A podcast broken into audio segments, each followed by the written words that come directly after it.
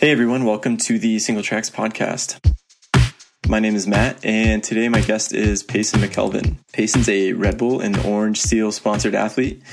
He races cross-country and endurance events, travels across the country in his van to race. He's a two times marathon national champion, a single speed world champ. He's taken third in Leadville, first in the Firecracker fifty, and has a bunch of other race and mountain bike accolades. Is there anything I missed, Payson? I don't know. That, that's plenty. So going back to the beginnings, how'd you get your start mountain biking? I believe, well, it depends on how you define that. I mean, we we grew up down a dirt road, so kind of everything was mountain biking. But I first got on a bike, I guess, when I was four years old without training wheels. I started going mountain biking on trail probably when I was, I don't know, eight or ten with my dad. And he had a health issue that made it so that he couldn't ride shortly thereafter. And so riding kind of went away from my life a little bit, and I got more into mainstream sports, primarily basketball and track and field. And then uh, when I was about fourteen, I had a couple injuries playing basketball that kind of pushed me back towards the bike, and uh, haven't looked back since. Um, and so it sounds like your dad played somewhat of a part in getting you into mountain biking. Yeah, absolutely. He actually... Well, he was a, a very successful track and field athlete, primarily a pole vaulter, really high-level N C double A athlete. After that, he uh, got into to kayaking and came out to where I live now pretty frequently, long before I was born, uh, the Durango, Colorado, Four Corners area, pretty often to kayak, right when that sport was taking off. Even a little before it was taking off, honestly. And then kind of as his uh, his shoulders got more and more beat up, he transitioned more into mountain biking, because that was a, a sport that was beginning to explode. We were actually just talking last night at the dinner table. He's here visiting for the Iron Horse race that's happening this weekend. We were just chatting about how uh, he was coming out to Durango in the early eighties to run rivers, and... Um, there were no mountain bikes around at all. He said he didn't see any mountain bikes. There just wasn't a whole lot of outdoor recreation around here yet, period, which I thought was pretty interesting. But anyway, he uh, he eventually started getting into mountain biking, and then would come out to this area again to mountain bike. And uh, one of the, the first rides that he did out here was the the White Rim in Moab. And that's one of the things that really set the hook for him. And so then he kind of... Came back, uh, this was after I was born now, came back to Austin, Texas, where I grew up and where we lived, and kind of introduced my family to mountain biking. So it's because of this area that I live in now that I eventually got into mountain biking from, kind of in a secondhand way. But it's somewhat fitting that I live here now, I guess. Yeah. So you guys, uh, you spent a lot of time growing up in Austin or Texas? Yeah. Yeah. So I was born in a kind of... rural outside Austin, Texas, about twenty minutes outside of Austin, Texas. Closest town was this very little town called Dripping Springs that is now uh, not such a little town. But yeah, born and raised there uh, in Central Texas. Had aspirations of being a pro mountain biker, though. And um, there's a little bit of a ceiling of uh, how good you can get living in, in Central Texas, primarily due to the terrain. Um, and so... You know, I, I knew I wanted to move somewhere where I could learn from the best. And in terms of endurance mountain bike racing, um, I mean, half of the top pros, it seems like, live in Durango. And there's such a heritage here of of racing and just strong cycling culture, period, that um, it was the place to be. So when I was eighteen, I moved out here to get a degree, but also chase the pro racing dream. So you knew pretty early on that that was like what you wanted to do. You wanted to go to Durango, learn from these pros, and become a mountain biker. Yeah, it's funny in hindsight, because, I mean, it's perfectly normal for someone in their late teens to have no idea what they want to do. I mean, someone my age now in their mid-twenties to have no idea what they want to do. But for whatever reason, I knew exactly what I wanted to do, and I knew exactly, well, I thought I knew exactly how to do it, or at least the... the changes I needed to make to give myself the best shot. And so, yeah, that was to move to Durango, Colorado, kind of jump into the pit of lions of all of these pros that uh, I grew up looking up to, and just try to rise to the occasion. Like, how much different was the terrain? Like, is there just a lot less rock in Texas to ride on, or is it like a big change to get used to riding in Durango? It's actually more rock in Central Texas, but it's the, the main difference is, uh, and it's still that kind of carries over. My, my favorite kind of riding, and I guess one of my strength riding, quote unquote, is just kind of a really bony, ledgy, flatter terrain, just sort of, you know, smashing through flat rock gardens. I just love that for some reason. And that's, that's all Central Texas. We have mountains in Texas, but they're far, far west Texas. It's about an eight hour drive to get to them. So at that point, you might as well just drive to Durango.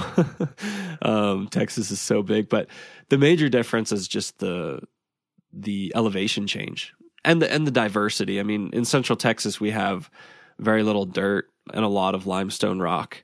And here in Colorado, and especially the Durango area, the amount of geological diversity is just mind-blowing. And so, I mean, you can put a blindfold on and spin around, take it off, do that ten times, and you're going to face ten different types of yeah. of soil and rock and all that sort of thing. So the result is around town here, we just have an absurd amount of diversity in types of trails. Um, and I think that's one of the reasons that A, it's such a famous mountain biking town, and B, such incredible riders come out of here, just really well-rounded riders. So I had so much to learn. I mean, I came out of Texas feeling pretty good about myself in terms of my abilities, but it, I mean, it took me legitimately years to figure out how to be competitive climbing, how to be competitive in terms of tight or uh, steep descents, steep climbs, switchbacks. I mean, I've barely seen any switchbacks in my life. I was just dismal at, at switchbacks. So there was a lot to learn, but this was definitely, Durango was definitely the place to do it.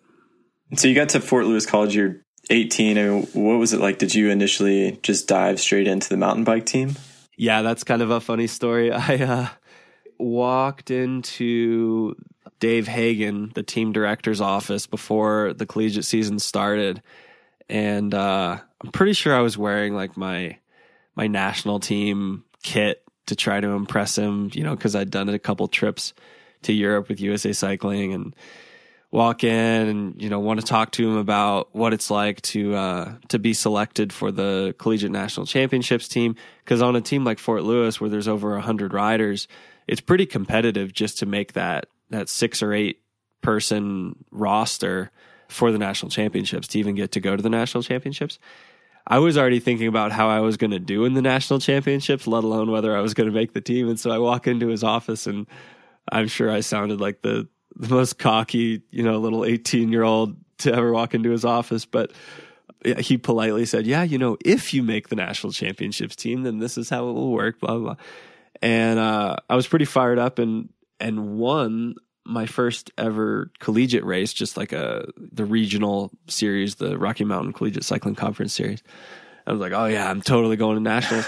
And then over the course of the collegiate season, these uh, these junior and senior, you know, seasoned riders just kept coming out of the woodwork. And every race you would go to, more of these upperclassmen that were really fast just kept coming out of the woodwork. And I was like, God, where are all these people coming from?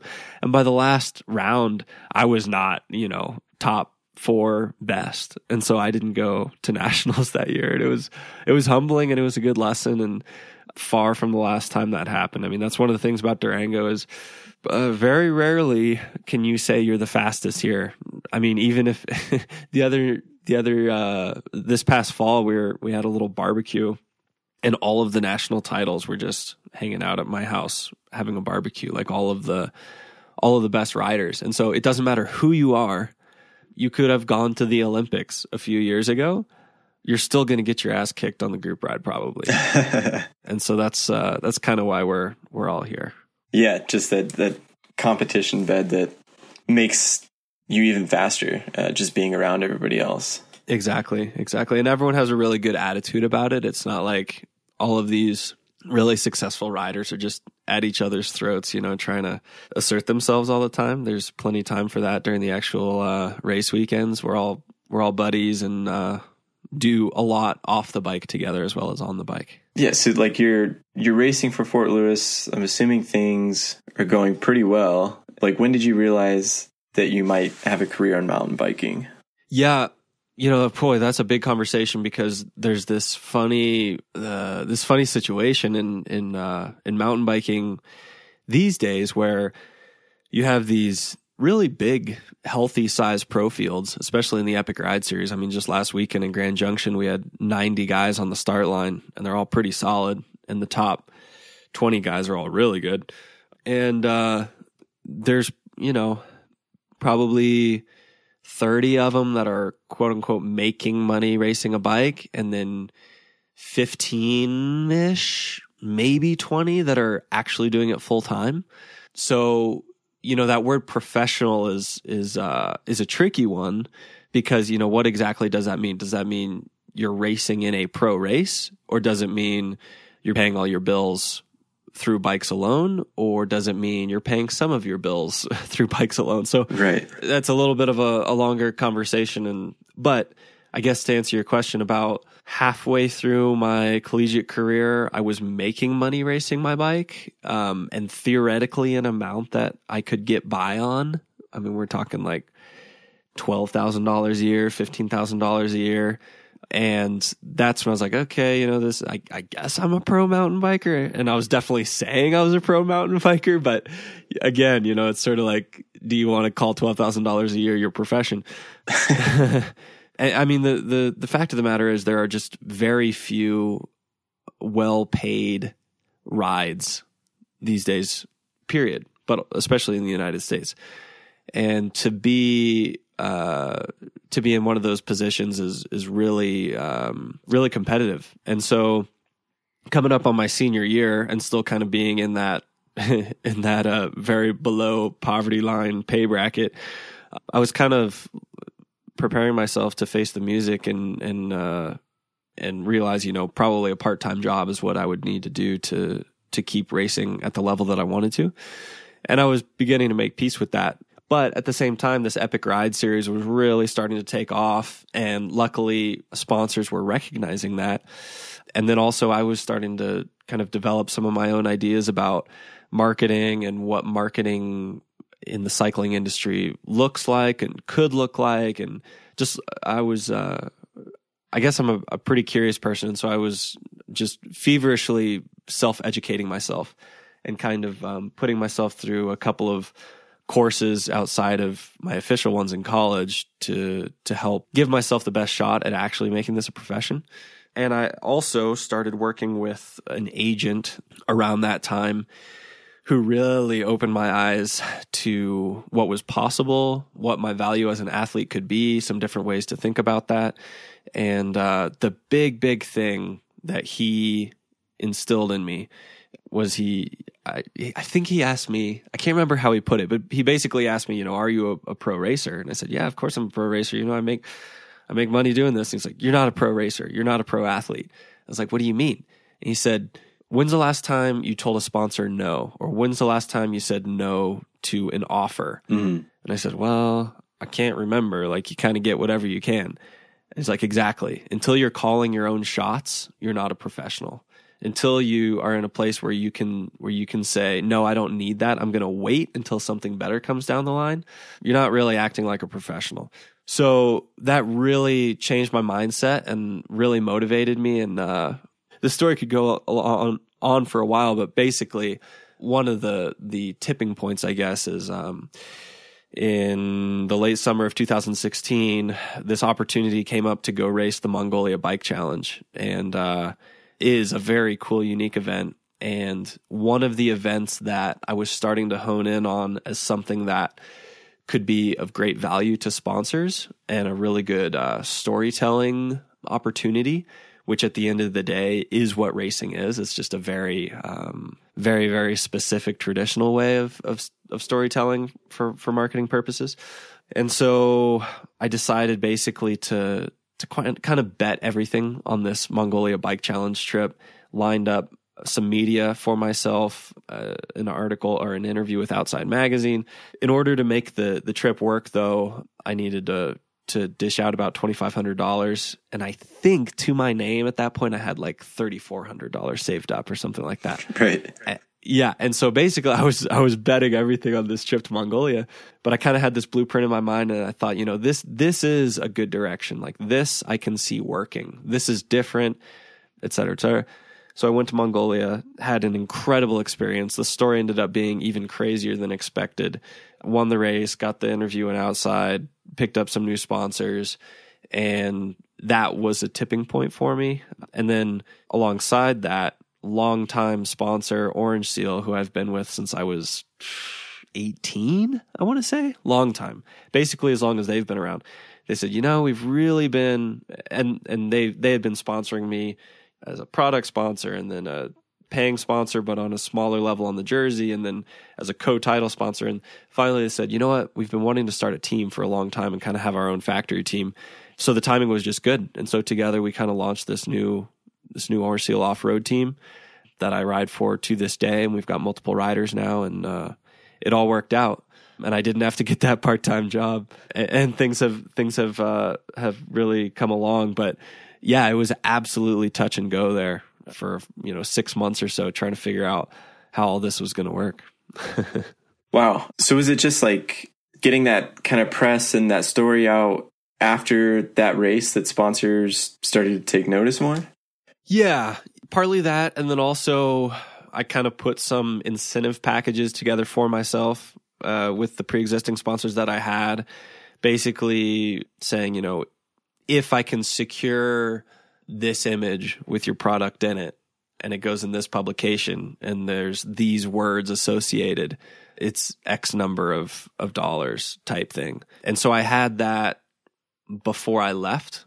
And that was that was kind of the whole thing. Rather than like go try to have this experience and then tell the story afterward and try to sell it to to sponsors afterward, I wanted to line all that up beforehand and really make sure that there was uh there was some legs to what I was trying to do. But yeah, in large part, I mean, it was just uh it was an event that racers and non-racers could relate to and be interested in. And I think that's really key, is so often the the race world gets so fixated on just the race world and kind of ostracizes this this greater cycling community. And they forget that the racing world is like one percent of people that ride mountain bikes or ride bikes, period. And so they're for, they're missing ninety-nine percent of the market sometimes. That's a little bit of an exaggeration, but The I think the the premise holds true. So it was just sort of realizing that there was room to reach out to a broader audience, make a bigger difference, and uh, be of much greater benefit to to sponsors. Yeah, and I guess that's changed a lot in the last few years, especially with social media and stuff, but to where brands look for athletes to sponsor in terms of like, kind of like you did, how you can tell a story rather than just putting their logo on a jersey and getting good results. Yeah, absolutely. I mean, when you really break it down, the thing I always tell people is I, I ask them, what is the goal of marketing? And, you know, I get some different answers, but by and large, my my feeling and what you'll read in some of the textbooks is the goal of marketing is differentiation. I mean, you're trying to stand out. You're trying to explain to a potential buyer, you know, why your product is different and why it's worth their hard-earned money versus the competitor. And so when you walk around at, at races, oftentimes you just see a lot of folks copying what's already out there and trying to emulate uh, what they already see. And so, you know, if you're if you're trying to market on behalf of your sponsors in a race setting and you're copying everybody else, you know, you're you're defeating the root purpose of marketing. You're not getting that differentiation.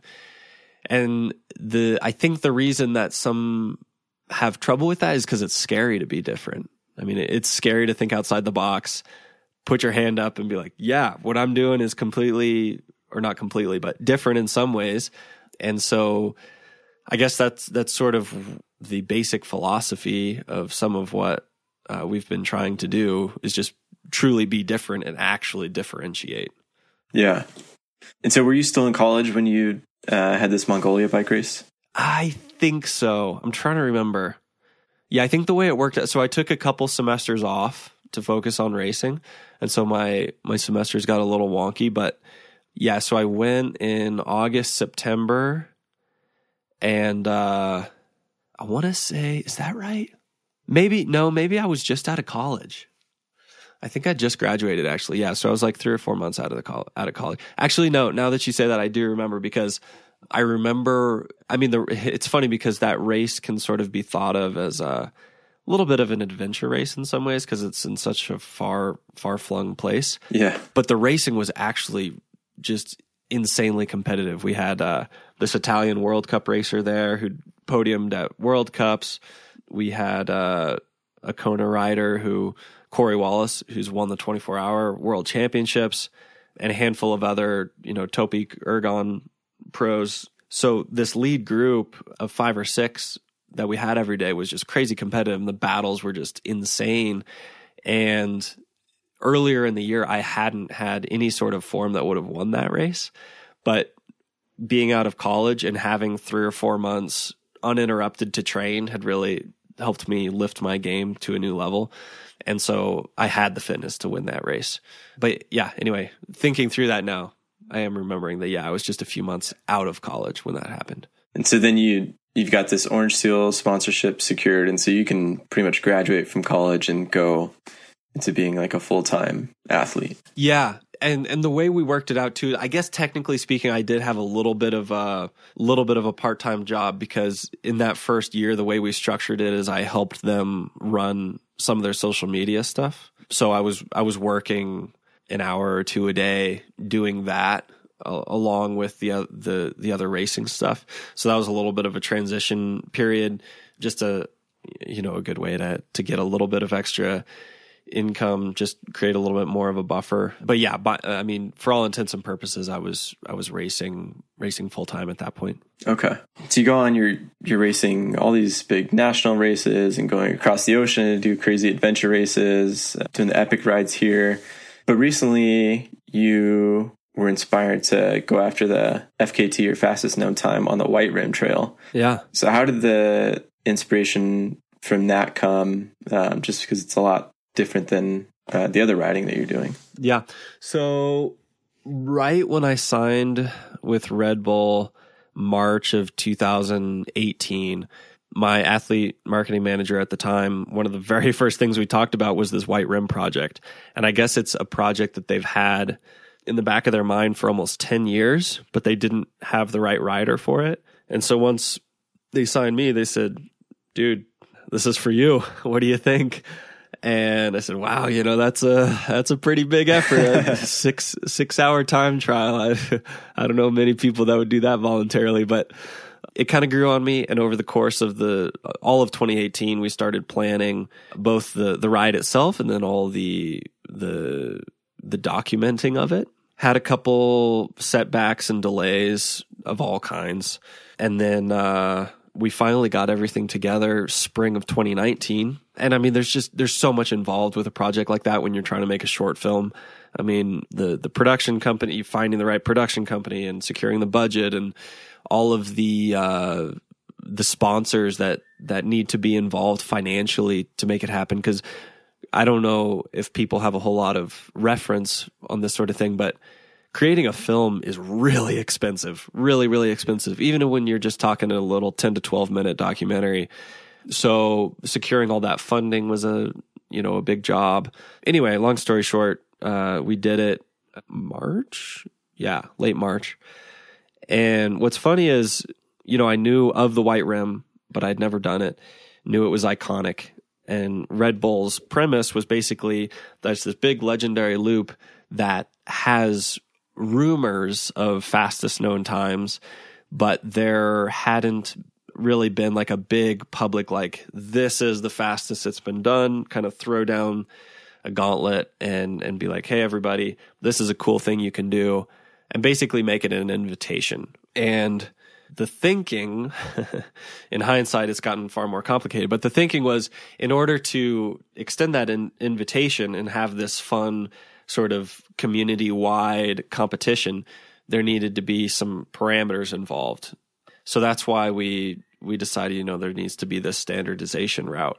All of that has been a huge learning process, and we could go into that if you want to. But yeah, I guess, you know, once we started working on it more, I realized that connection with my dad and realized that that White Rim ride, which he did back in the nineties, was one of the things that set the hook for him in terms of mountain biking. And so he came back to Central Texas and he was like, hey, family, there's this crazy thing called mountain biking and it's awesome. And I think we should all do it together.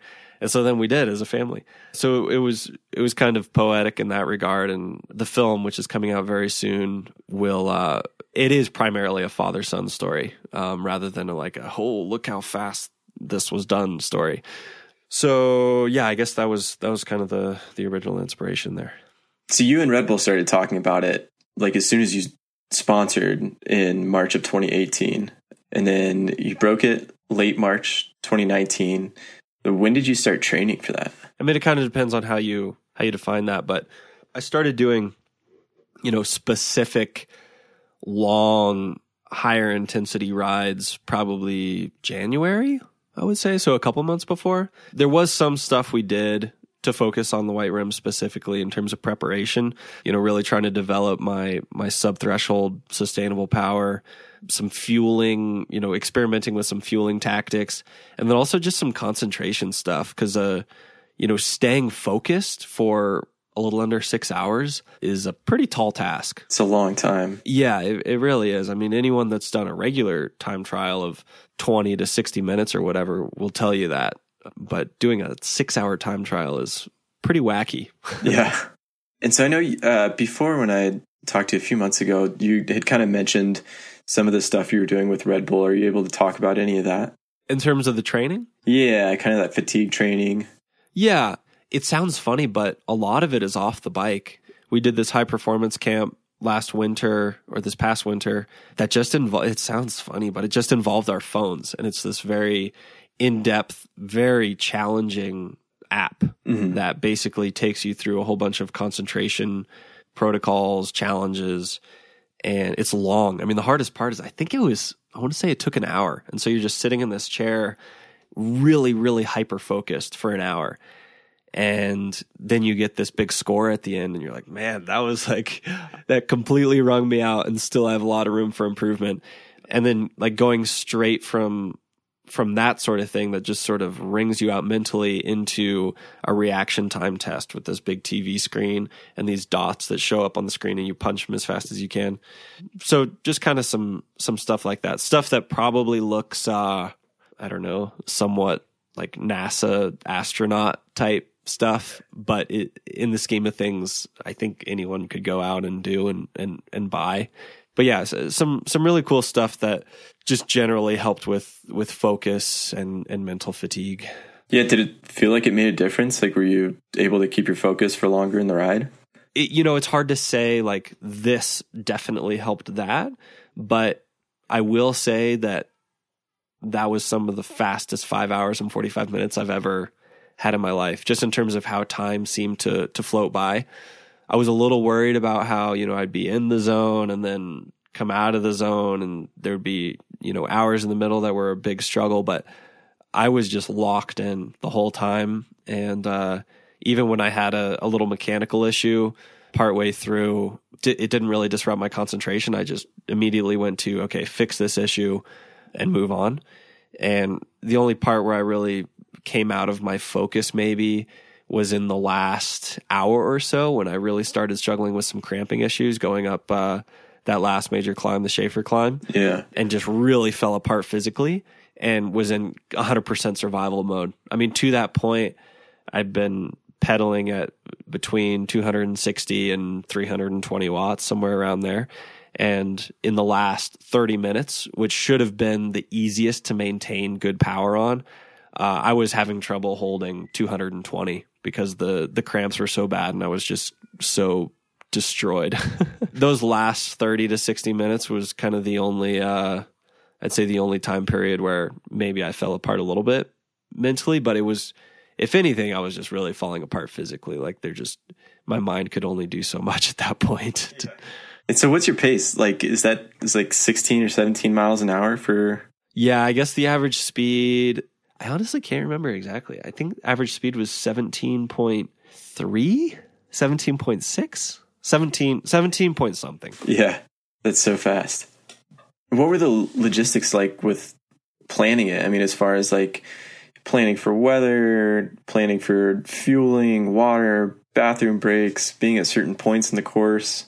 Yeah, so that was one of the biggest challenges is we originally had these grand schemes of like, all right, we're going to have a helicopter and we're going to film the entire thing. And there's going to be like seven dirt bikes and four wheelers out there. And, uh, you know, not a single second is going to be missed in terms of filming potential. And then the national park was like, yeah, no, you're not doing that. So we actually had uh, some pretty significant challenges in terms of securing the film permits, to the point where we had to completely adjust the way we shot the film. Uh, and basically what ended up happening is we shot basically exclusively outside the national park. So twenty miles of this, eh, twenty, thirty miles of this route is, uh, is on B L M land instead of national park land. And so we got most of the shooting there. And so some of the blowback we got was, oh, you know, I thought this was self-supported. It looks like there's a truck with him the whole time with film crews. And like, that's not really, that's not really self-supported. And for one, they never touched me. That was one of the rules. We had no, we couldn't physically interact at all. And I didn't even want to talk to him. You know, I was in my zone, and I actually yelled at him a couple times, like, you know, get out, you're, you're in my way. But that was only for maybe twenty miles of the whole thing. And then for seventy to eighty, I didn't see a soul other than, uh, they planted one stationary guy with a camera out on a climb. And so I saw him for like a total of thirty seconds. And then obviously the other riders that were just out enjoying, enjoying the course, the, the usual, you know, multi-day, multi-day riders. So that, that's one logistical component, I guess. Uh, in terms of weather, weather was one of the biggest stressors. Man, I'll tell you, going into this thing was one of the most stressful. I mean, it felt like I was going into like an, a national championships defense or something. Like the amount of pressure was absurd because I knew the number of dollars that was being invested. I knew that the the uh, the current at the time record holder, or who we were pretty sure was the record holder, Andy Durai, had a, done a really good time. Uh, and part of the cha- one of the challenges is he did slightly different routing. I mean, obviously he rode the same. Same loop, but he his start and end point was different than ours. And that's a whole other conversation that we can get into if you want. But I knew basically his I was going to have to go really, really, really hard to beat his time. And so uh, failure was one hundred percent an, an outcome I thought was possible. And so that was that was stressful. We filmed for like from, you know, before sunrise until long, long after the sun went down for three or four days leading right up to the event. So I didn't get any real riding for four days before the event, but I got super exhausted because that's just how filming goes. Yeah. We weren't filming on the White Rim itself, but we were doing a lot of filming back in Durango. So there were a lot of things that weren't ideal. And then the biggest thing at the time mentally was they were just getting hammered by rain. And so we drove some of the route two days before, and we were in a Toyota Tacoma, and uh, we got it stuck. Like the mud was so bad that we couldn't even drive the thing. We drove like four miles and had to turn around and barely got out. I was like, well, this is not happening in March of twenty nineteen. Like we're going to have to postpone this thing again. Luckily, it dried out just enough that um, we were able to do it. And, you know, I think at the end of the day, the conditions ended up being about as good as they could be because there is a lot of sand out there that can get super soft. And so that was nicely packed in, which made it way faster. But on the flip side, there were some some mud holes. So I got into a little bit of mud and, and you know, some extra weight got added to the bike because of that, just with mud getting getting stuck on the bike. I think at the end of the day, it was kind of six one way, half a dozen the other. But that was definitely one of the other challenges and, and leading up to the actual effort, major stress points. Yeah, I mean, even in March, the weather in Moab can be pretty dicey. I mean, was March just like kind of a way to be like, okay, it's definitely not going to be like blazing hot at that time? Yeah, I mean, it was a temperature thing. And then it was also just from my schedule standpoint, like the time to do it. Because throughout the summer, I have so many events, and an effort this big puts such a hole in your in your training that It was really it was really the only place we could put it other than like late fall. And we knew we didn't want to wait that long uh, because, and uh, I can say this now because uh,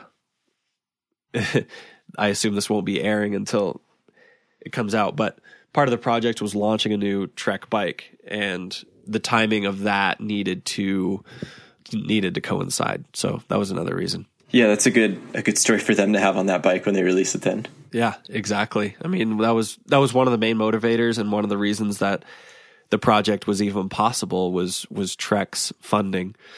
And Trek's funding was pretty much contingent on me using this new bike. Right. Can you talk a little bit about like the morning before you start, like what's going through your head? Uh, at what time are you getting up? Like how you're prepping your bike, everything that's going on? Yeah, so I really didn't know what to expect in regards to how I would feel morning of, night before, all that sort of thing. I thought, ah, oh, you know, this is just, uh, this is just a, it's not actually a race. You know, there's no number plate. There's not that many people out there watching. In, in hindsight, it was funny. People started picking up on what we were doing. And so there actually was like a crowd at the finish, which was kind of cool. Not a crowd, okay. a, a handful of people, plus, you know, my dad, my team manager, mechanic, film folks, all that sort of thing. So there there was a decent little welcome party.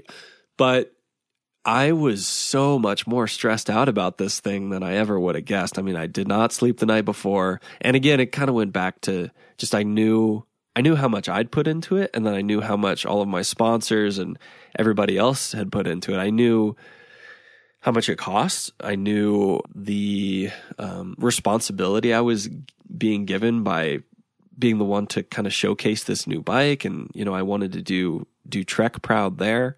So there was a, I, I was putting a huge amount of expectation on myself, and everyone was good about saying, you know, you know, if it doesn't work out, that's fine. There's still a storyline here. But yeah, I mean, it was still, still challenging mentally from that standpoint. So, um, when I woke up that morning, having not slept much, it felt like a race day. Absolutely. And so I, I and we kind of decided the best way to do it was to treat it just like any other race day. So my team manager and mechanic was there. Uh, we had the, the Orange Seal Off-Road team team area set up like we would for a regular race. He took care of my bike like we would for a regular race. And in that way, I was able to uh, think about the effort probably in a little bit more relaxed way eventually, because it just felt like the normal routine. Sure. So yeah, I just followed my regular morning routine of, of waking up two and a half, three hours before the effort, had my usual pre-race breakfast of, of eggs and toast. And, uh, yeah, went for, went for a drive up to the White Rim and dropped in and went really hard for five hours and forty-five minutes. How are you setting up your bike for that? Like, I mean, do you still have like C O two pump tools on you, all that? Yeah, and there will there will be photos of that very soon. But yeah, basically it was uh, you know, bike, fairly normal race bike setup, C O two, tire plugs, tools, a tool which I actually ended up needing. Yeah, I mean a, a fairly I guess the only real unusual thing is uh, I wrote some pacing notes on my top tube, some checkpoints. So I I really studied Andy Durai's record and uh, knew where I needed to be uh, to be ahead of his or to be on pace. Because I mean, pacing a twenty to thirty minute time trial is challenging. Basically, everybody goes out too hard. Yeah. But pacing a one hundred mile time trial and knowing that you have this really hard category one climb to finish the day with really required some disciplined pacing. Um, and so I, I had that written on my top tube. Uh, and are you taking one or two water bottles out with you? Yeah. So I took two, and that was one of the biggest points of debate, or not debate, but just conversation, was no one could believe I did it on, on two bottles. For one, the bottles were really tall. They're, they're taller than just about anybody thinks of in terms of a bottle. They were twenty-six ounces each, and uh i i pre-hydrated like like crazy, so so much so that, you know, in hindsight, if I were to ever do it again, i i would probably do that part a little bit differently. I would drink less before and take a third bottle with me, because I actually had to stop, or no, I didn't stop, but i i peed mid uh mid effort, yeah, like three hours in. So yeah, the the two bottle thing was was uh, a very kamikaze strategy. But when you look historically at at F K T efforts, uh, regardless of of what type, I'm not talking mountain bikes, you know, mountaineering, climbing, whatever, they're they're speed runs. It's a, it's an all out just like dash. And so you make decisions to maximize speed. Uh, and sometimes that means, you know, having nothing to drink for the last hour, which is uncomfortable. Wow, yeah. And means you get to the finish line dehydrated a bit. But, you know, spending the last ten minutes of the of the effort potentially a little bit dehydrated was something I was willing to do in the name of carrying around, you know, three, four, five extra pounds in fluids earlier in the effort. Yeah. And then what's your fueling like? Like how often are you eating during the, the attempt? Very often, very often. So we, sh- we shot for two hundred fifty to three hundred fifty calories an hour, which is on the high side. But because I've done so many miles, so many training rides at this point, I'm pretty good at processing food while riding. So tons and tons of, of goo gels, tons and tons of goo chews. Uh, I ate a couple bars, but yeah, basically just tore through calories. Yeah. And those are all like in the back pockets of your jersey. So you're just munching as you ride seventeen miles an hour. Yeah. Yeah. So I had this really cool Velocity skin suit, custom made by Valet. Basically what they did is they took a, a medium bottom and sewed it to a small top of their of their typical skin suit. So it was just extra, extra aero. And they've got these really nice three big pockets in the back that really stretch. And so I was able to stuff just a ton in my pockets. Okay. Yeah. So overall, entirely self-supported. Nobody's handing you food on the go or... No, no. I mean, literally no one even touched me. And if if they talked to me, I pretty much didn't hear them too, because I was blasting some pretty uh, pretty hype music most of the time. Nice. Until my headphones died. But yeah.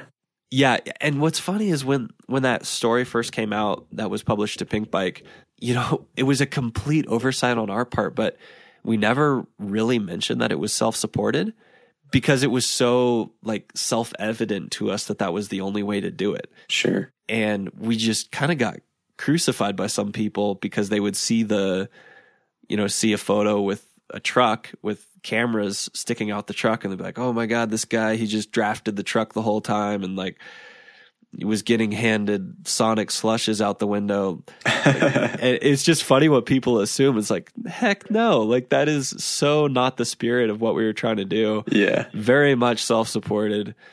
And to me, that's the only way to do one of these things. I mean, we wanted to make it as relatable as possible so that the broadest audience could, could uh, appreciate it. And you know, if I was, it, it, it look, granted, being in a skin suit makes it so that a certain number of people are going to be like, huh, I can't really relate to that. Sure. But, you know, if, if we'd done it supported and I'd just been getting handed food and water out the window, it just wouldn't have felt right. I mean, that's not, that's not mountain biking to me. So yeah, that's why we did it, did it self-supported. And the F K T that you were trying to beat with, is it Andy Durai? Yeah. Was his self-supported? Yes. Okay. Yep. So yeah, I mean, it makes sense to go out and... I don't know of many people that have done it or that do it supported from like a single day standpoint. I mean, there's lots of... The most common way to ride the White Rim is to do it in three or four days and supported. You know, a lot of beer along the way, a lot of tasty food along the way. You do it like a river trip, basically. Yeah. Which is awesome. But doing like a, a speed attempt... supported would just logistically be a complete nightmare, because there are areas where you can go faster on a mountain bike, which I think is really cool. Actually, one of my good buddies, uh, Chris Blevins, who's one of the top racers yeah. in the country, went out just like four days after me and did it supported, primarily as a training ride. But he had some buddies that had a, a Ford Raptor, and basically they were handling handing him bottles and food out, out of this Ford Raptor, but he dropped the truck like two thirds of the way through by a lot. And so he really? spent a while. Yeah. He spent a while without bottles and eventually had to stop and wait a couple minutes, I guess, for them to catch up so he could get food and water. So uh, no kidding. Yeah. So the supported thing can kind of cut both ways. Um, I of course you could do it faster supported, but you would have to be so ridiculously dialed um, to make it work logistically that I don't know. I just think it would be way more hassle than it was worth. Yeah. Well, and there you go. Like bikes are the ultimate off-road vehicle. So. Totally. I mean, the you're just ripping past Jeeps sometimes out there, and that's the yeah. best feeling in the world. Like I am a hundred percent under my own power, and I'm just like schmobbing past you right now. Yeah, that's so awesome. It's a cool feeling. So yeah, you're talking about the attempt for a year. You train for months. You go out and crush it with the attempt to standardize this F K T route. And then it's like two weeks ago, Quinn Simmons, another rider from Durango, goes out, beats your time, but with the old version of the route. Yeah. Yeah. So what's your take on that? Yeah. You know, that's been a, it's been such a conversation point. This whole project has been a huge learning experience for, for me, starting way, way before the actual ride. I mean, learning about how to budget my time, how much to focus on, you know, the physical preparation versus filming the physical preparation. Yeah. The production company we worked with are experts and they make unbelievably beautiful award-winning films, but that also takes a huge amount of work.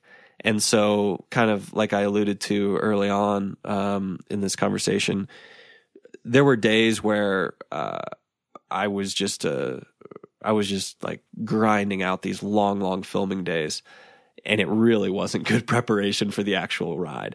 And so I learned a lot about balance there, and the the film was absolutely worth it. And I'm I I'm glad that we did it the way we did.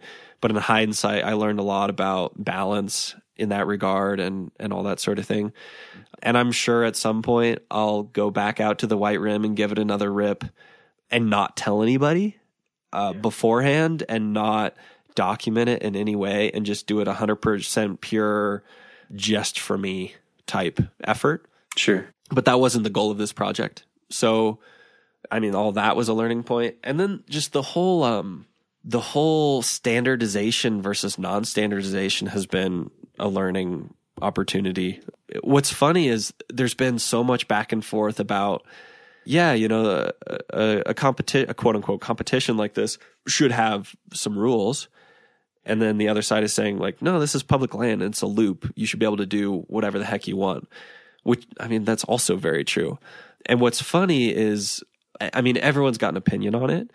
And the route that we decided to do actually wasn't my first choice. My first choice was to do it the way Quinn did it, because I think just about anyone would opt to do a major climb first when you're fresh rather than yeah. saving it for mile ninety. And it, honestly, in some ways, like that was an absolute death nail for me, because I was cramping like crazy on that thing and just bleeding time left and right. And so I I wanted to do it the way the way Quinn ended up doing it and the way that Andy originally did it. But in the many months leading up to this project, we went back and forth and and got the opinions of of lots of established people, both in the cycling world and then also from other F K T worlds. And over time, I was convinced to do it from this other spot. Yeah. And the goals there were, A, it's the way that most people that just ride it, regardless of how fast they're trying to do, do it, because it's the most accessible, and it's the way it's it's guided uh, typically, and for that reason, it's kind of more quote unquote relatable. And then from a from a logistical standpoint, it's easier. You can get down Schaefer with just about any kind of car, but it's a pretty intimidating drive. I mean, the the exposure is is. about as gnarly as it gets. I mean, it, by definition, it's Canyonlands. I mean, it's it's thousands of feet off a cliff if you if you mess up, and there are cars that you can see on that road that have pitched over the edge. Oh no! Yeah. So it was our thinking that if a goal is getting more people out here enjoying the loop, we want to showcase the way that most people are likely to ride it, and most people aren't as likely to drive all the way down to the bottom of Schaefer for the extra X number of minutes that it will give you um, as you try, try to do it as fast as you can. So anyway, that was kind of the thinking there. You know, in hindsight, I'm still not really decided on it all. I'm still kind of taking it all in. It's been interesting how fired up some people have gotten. I think some people just don't want to see this ultimate playground of freedom have any sort of rules associated with it at all, which I completely understand.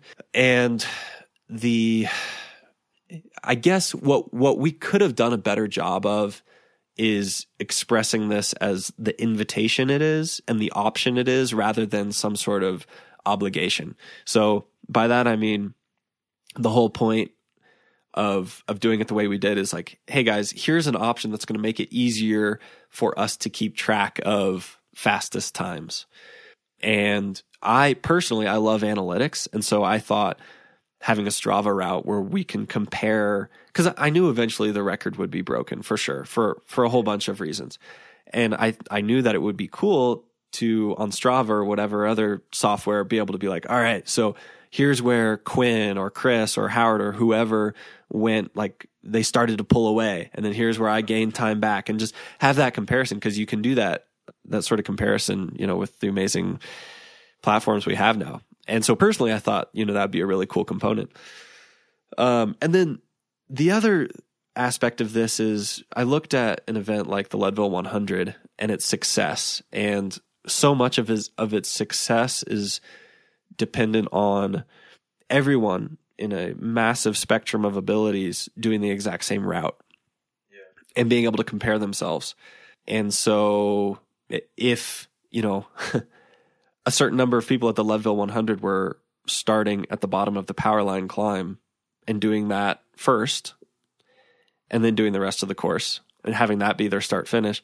And then a certain number of people hitting that power line climb at mile seventy, which I have never done without cramping, because you've done Columbine and all these other things. And it's, I mean, doing that climb at mile seventy is very close to impossible to, to clean it.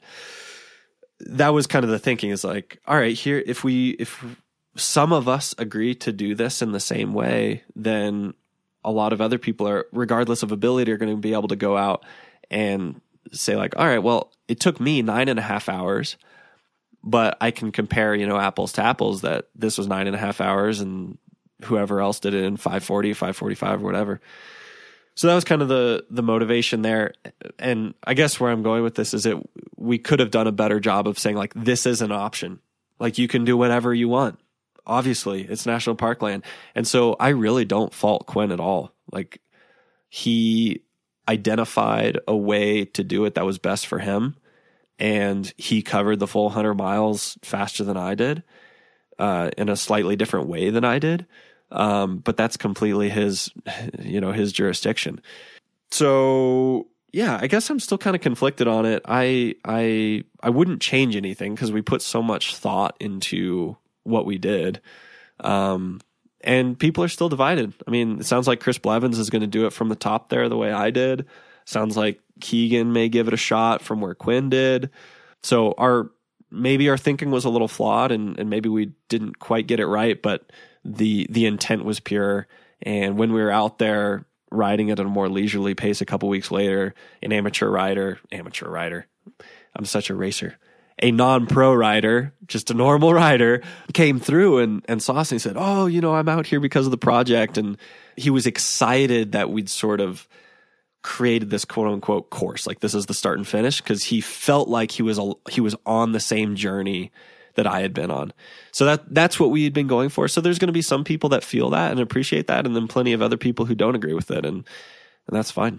Yeah, and I mean, it sounds like, I mean, I know I talked to you ahead of it, but you guys had talked to other communities, and as far as F K T attempts, like, they're all sort of on board with like being like, hey, this is a standardized route, and then there's, you know, you set a time, and then it creates competition for other people to compete with it on that on that route. Like, is that the norm for these other communities? It varies. And I think it, there's, there's, uh, there's just kind of philosophical differences too. I mean, my, the thing I see most often, so it's most popular in the running world and the ultra running world and the, uh, and the mountaineering world. And I mean, if you look at uh, what's an example, I guess the Colorado Trail Race, for example, there are it's a point to point.